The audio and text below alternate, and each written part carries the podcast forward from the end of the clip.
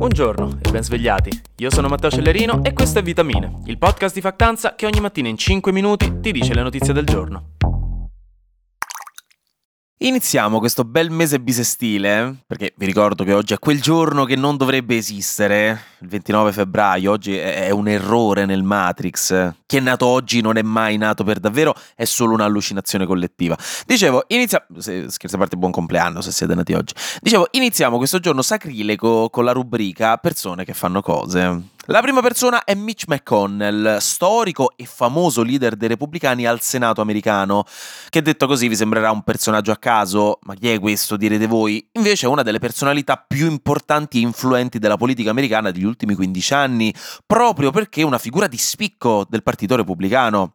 È famoso per essere vecchio, molto vecchio, e per avere delle idee chiaramente conservatrici, ma anche non troppo filotrampiste, e questa cosa aveva creato dei malumori nel corso degli anni con le fasce più estremiste e filotrampiste del suo partito.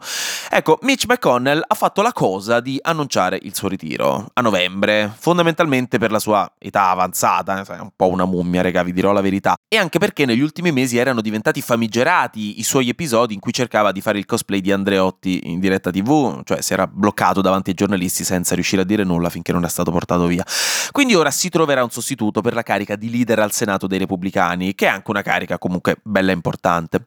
La seconda persona è sempre di quella fazione politica, ma italiana, cioè il generale Vannacci, il fra che è diventato letteralmente ricco scrivendo un libro misogino, omofobo e razzista che è diventato famoso e ha venduto centinaia di migliaia di copie dopo che l'Italia ha scoperto che è un libro misogino, omofobo e razzista e che nel tempo libero fa il generale dell'esercito italiano in questo caso parlo di Vannacci, non del suo libro, chiaramente.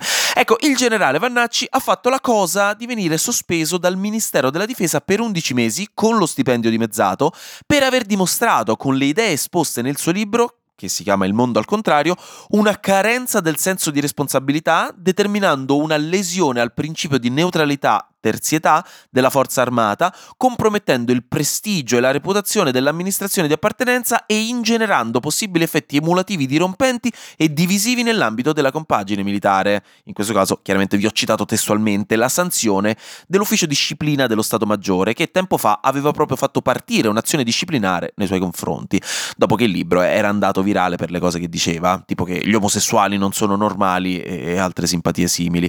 Ovviamente Vannacci ha dichiarato che farà ricorso TAR del Lazio e ha incassato il supporto di Salvini, che gli ha chiesto più volte, tra l'altro, di candidarsi con la Lega. Ora che è diventato famoso e controverso, Salvini non vede l'ora. Tra l'altro, Vannacci è stato già anche denunciato dalla pallavolista Paola Igonu per diffamazione, perché ha detto che i suoi tratti somatici e il suo colore della pelle non riflettono l'italianità. Insomma, raga, un personaggio ragguardevole. Navalny poi ha fatto la cosa di riuscire a farsi fare un funerale finalmente, questo venerdì, cioè domani, dopo che per un bel po' di giorni Putin si stava rifiutando di consegnare il suo corpo, di farlo vedere e voleva fargli fare un funerale privato per evitare no, che diventasse un martire pubblico. Sabato scorso comunque la madre ha ricevuto la salma del figlio e alla fine il funerale si farà e sarà pubblico in teoria e i sostenitori di Navalny hanno chiesto a quante più persone possibili di venire per dimostrare a Putin una resistenza al suo regime, qualcosa di pubblico e di dimostrativo. Infine, Giorgia Meloni ha fatto la cosa di dichiarare in un'intervista che cito testualmente, è pericoloso togliere il sostegno delle istituzioni a chi ogni giorno rischia la sua incolumità per garantire la nostra, parlando cioè delle forze dell'ordine e riferendosi ai fatti di Pisa e Firenze, no? con le famose manganellate agli studenti disarmati in corteo, su cui è intervenuto pure nonno Mattarella. Quindi niente, di base Giorgia Meloni ha detto la sua per quanto riguarda questa situazione, addressando il dibattito pubblico nel modo che riflette le sue posizioni e ricordando che nel 2023 ci sono stati 120 agenti di polizia rimasti feriti durante le operazioni operazioni di mantenimento dell'ordine pubblico. Andiamo poi con un'altra rubrica. Oggi, raga, solo rubriche, anche dopo, preparatevi. Giornata frizzantissima. La rubrica Paese che vai. Paese che vai. Perché in Francia hanno votato sì, anche in Senato, per modificare la Costituzione francese affinché ammetta che la carbonara alla francese, cioè con la panna, è una loro invenzione e che noi non abbiamo nulla a che fare con quella roba lì.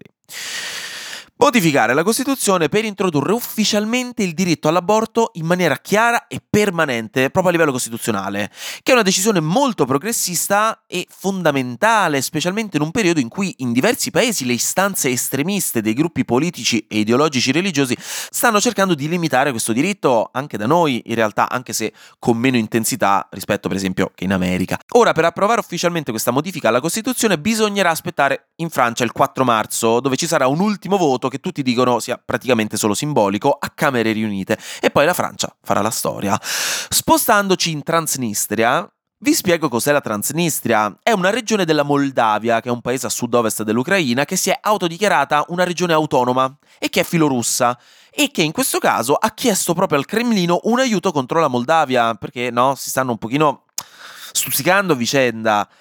La Moldavia ha recentemente imposto un blocco economico sulla regione della Transnistria proprio visto il suo comportamento. La Russia, tra l'altro, ha già nel territorio della Transnistria diverse truppe messe lì in funzione di peacekeeping. Però ecco, questa richiesta della Transnistria, secondo la Moldavia, non vuole fare altro che destabilizzare la regione e il governo della Moldavia l'ha definita semplicemente propaganda, con la stessa nonchalance di un genitore che dice è solo una fase, gli passerà, alla figlia adolescente che ha appena annunciato che vuole arruolarsi nella legione straniera francese a caso alla cena di famiglia di un normale normalissimo mercoledì sera.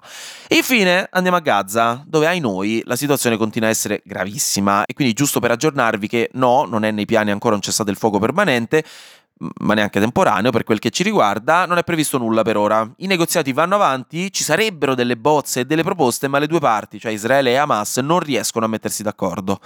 E intanto, ai noi, i morti civili aumentano. E infine, anche oggi rubrica scientifica, ma stavolta per farvi prendere bene. Stavolta iniziamo la giornata non col magone, ma con una sana e rispettabile consapevolezza che il mondo può cambiare in meglio e lo fa silenziosamente. Perché uno studio, che vi linko in caption se volete leggerlo, ha rivelato che tutti i paesi europei hanno effettivamente fatto progressi negli anni 10 del 2000, quindi 10 anni fa, per quanto riguarda i loro obiettivi di energia sostenibile per il 2030 e che addirittura alcuni paesi hanno portato avanti dei cambiamenti sistemici tali da fargli raggiungere alcuni degli obiettivi per il 2030 nel 2021, quindi con 10 anni di anticipo. Nello specifico, per esempio, i paesi più virtuosi sono stati Svezia, Danimarca, Estonia e Austria. Inoltre, le differenze tra i vari paesi nel raggiungimento di questi obiettivi, sulla strada per un'economia green, sono diminuite, secondo lo studio. Quindi anche questo, raga, top. Un altro esempio pratico comunque è il fatto che Malta, Portogallo e Spagna hanno già raggiunto l'obiettivo per il consumo medio di energia di ogni casa nel paese, mentre altro esempio Danimarca, Irlanda e Lussemburgo hanno raggiunto quello per la produzione di energia green rispetto ai loro consumi. Quindi, appunto, oggi, ancora per ricordarvi, dopo ieri che vi ho dato una notiziaccia, comunque che con ottimismo i progressi ci sono, i paesi li stanno facendo, specialmente in Europa, fortunatamente dove siamo particolarmente virtuosi e concreti da questo punto di vista, c'è assolutamente quindi speranza per il futuro. L'importante è continuare a spingere e soprattutto a votare con coscienza, anche e forse soprattutto alle prossime elezioni europee dell'8 e 9 giugno, dove a tutti gli effetti si deciderà la linea politica dei prossimi 5 anni per l'Europa, che è quella che poi definisce la linea politica comunitaria per tutti i paesi, Italia inclusa. Anche oggi grazie per aver ascoltato. Vitamine, noi ci sentiamo domani perché sarà successo di sicuro qualcosa di nuovo e io avrò ancora qualcos'altro da dirvi. Buona giornata e buon giovedì.